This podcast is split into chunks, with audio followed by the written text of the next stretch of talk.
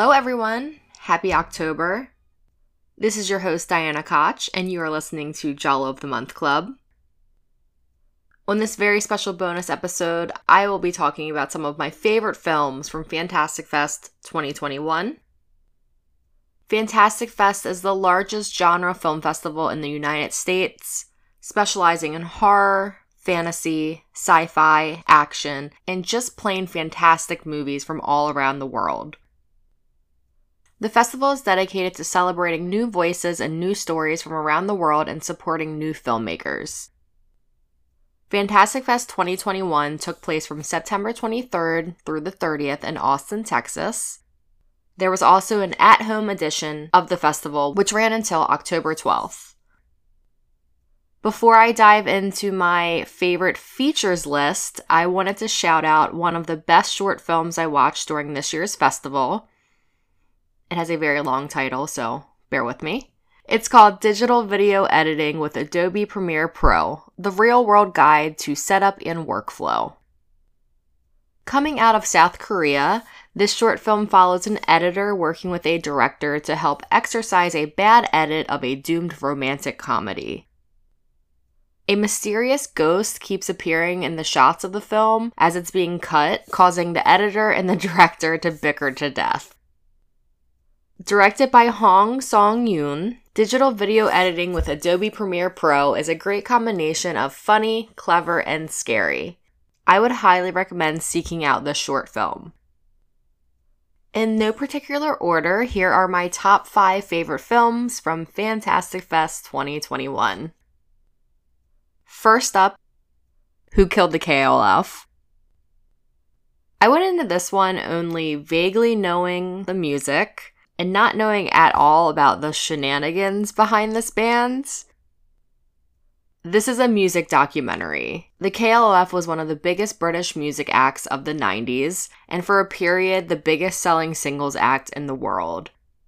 They achieved global success but self destructed in a legendary act on a remote Scottish island. From their punk rock origins in 1970s Liverpool the dynamic duo shot to the top of the pop charts as one of electronic dance music's forerunners. Directed by Chris Atkins, Who Killed the KLF hits all the high notes by using previously recorded interview audio as a through line to tell the tale of this extreme duo. The band likely embellished a lot during interviews, but I still found this documentary to be quite astounding. I'm also really glad that I was forced to wait a bit before recording this episode. It was announced today via The Guardian Online that the KLF's music publisher has attempted to prevent the release of this film, Who Killed the KLF, on the basis that the filmmakers do not have a license to use the KLF songs. This is quite ironic considering that the KLF used very big, uncleared samples in all of their early tracks. So, who knows when you will actually be able to watch this film due to this breaking legal news, but please keep Who Killed the KLF on your radar once this blows over. All right, favorite film number two. A married Hollywood agent receives a mysterious letter for an anonymous sexual encounter and becomes ensnared in a sinister world of lying, murder, and infidelity. That's right, I'm talking about Jim Cummings and PJ McCabe's The Beta Test. I walked into this, again, not really knowing much about the premise of the film. I just have seen previous films made by Jim Cummings and have been a fan of his for quite some time. So I walked into it really hoping to love it, and I did. The beta test doesn't pull any punches, and Jim Cummings plays the perfect douchebag.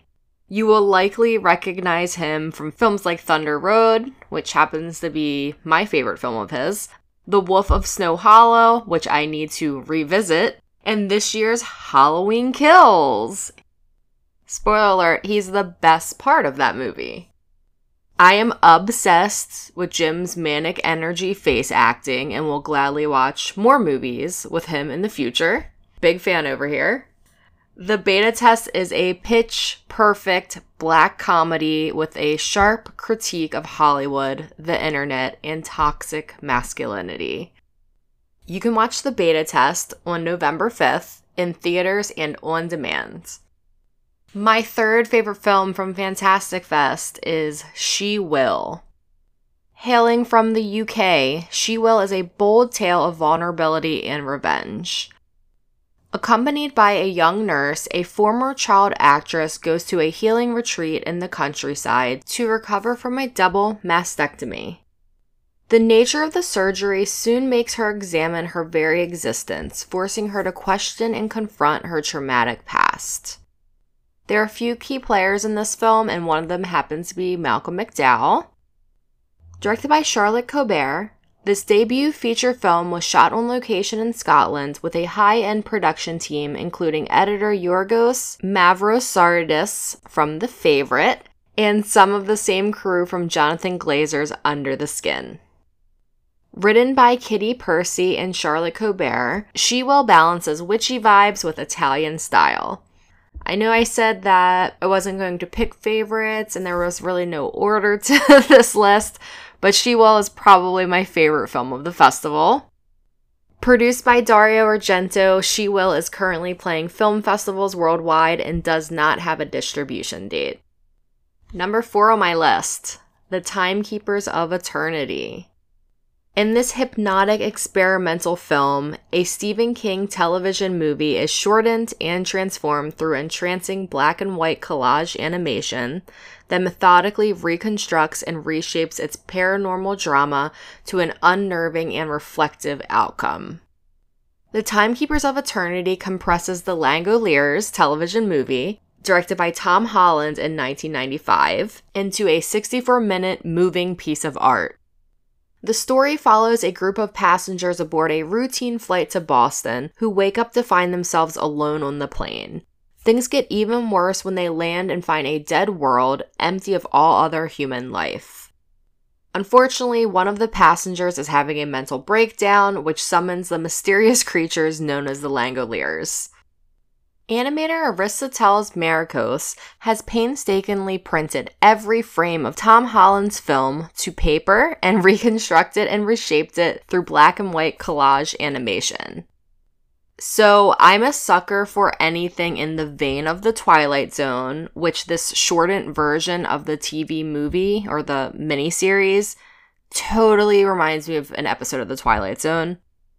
I'm also a big Stephen King fan, and I'm the type of fan that doesn't mind when the source material is reconstructed or reimagined. Also, the time and ingenuity it took to bring this film to life, I can't even imagine how many hours it took print every single frame from this miniseries and then decide what to keep and what to cut and how to make it look cool. This entire thing looked amazing.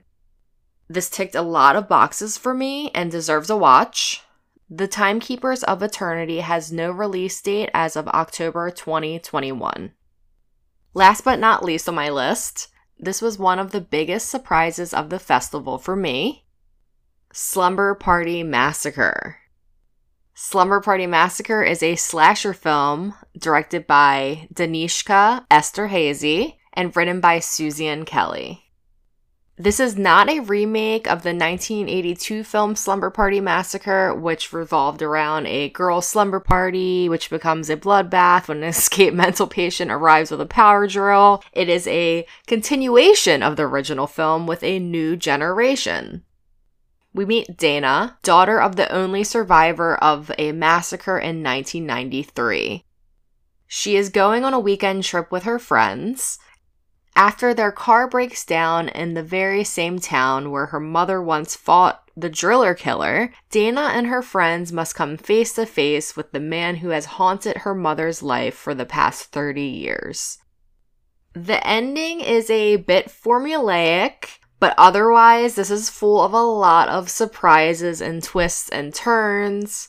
It's really fun. This is how you do a remake. This is how you do the female gaze. It's a fun riff on the original film and the slasher genre as a whole. I had a great time with this one. Slumber Party Massacre premiered on Syfy on October 16th, and you can watch it right now on video on demand wherever you rent your movies. There you go. There is my top five favorite films of the festival. There are a lot of really good movies. After some contemplating and just thinking about the films that I would want to watch again, films that are unique, new filmmakers, returning filmmakers, I think that this is probably the best of the bunch, in my opinion. Who Killed the KLF? The Beta Test. She Will. The Timekeepers of Eternity. Slumber Party Massacre. You can follow Fantastic Fest on Twitter at Fantastic Fest and on Instagram at fantastic.fest. The festival typically takes place the last week of September in Austin, Texas. This year was a weird year, again, because of the COVID pandemic, but here's hoping that we can have a festival in person next year because I would love to see all of my friends. I would love to meet some new friends, see new movies, and I just hope that everyone stays safe and healthy. Giallo the Month Club's logo design is by Vegan Patches on Instagram. You can follow Vegan Patches Etsy shop at Retirement Fund. Theme music is by Dream Division. You can find Dream Division's music on Instagram at Dream Division Music and on Bandcamp at dreamdivision.bandcamp.com. You can follow myself, Dianna, on Twitter, Instagram, and Letterboxd at Dianna NK. That's D I A N N A N K, two N's in Dianna. And you can follow Giallo the Month Club on Twitter and Instagram at Giallo Club. The next Giallo episode that I will have for you is a surprise, but it is a grimy, bloody Giallo from the 80s with a returning guest who happens to be somewhat of an expert on slasher films. Super excited for that, and that will be out just in time for Halloween. As always, I'm your host, Dianna, and you have been listening to Giallo the Month Club.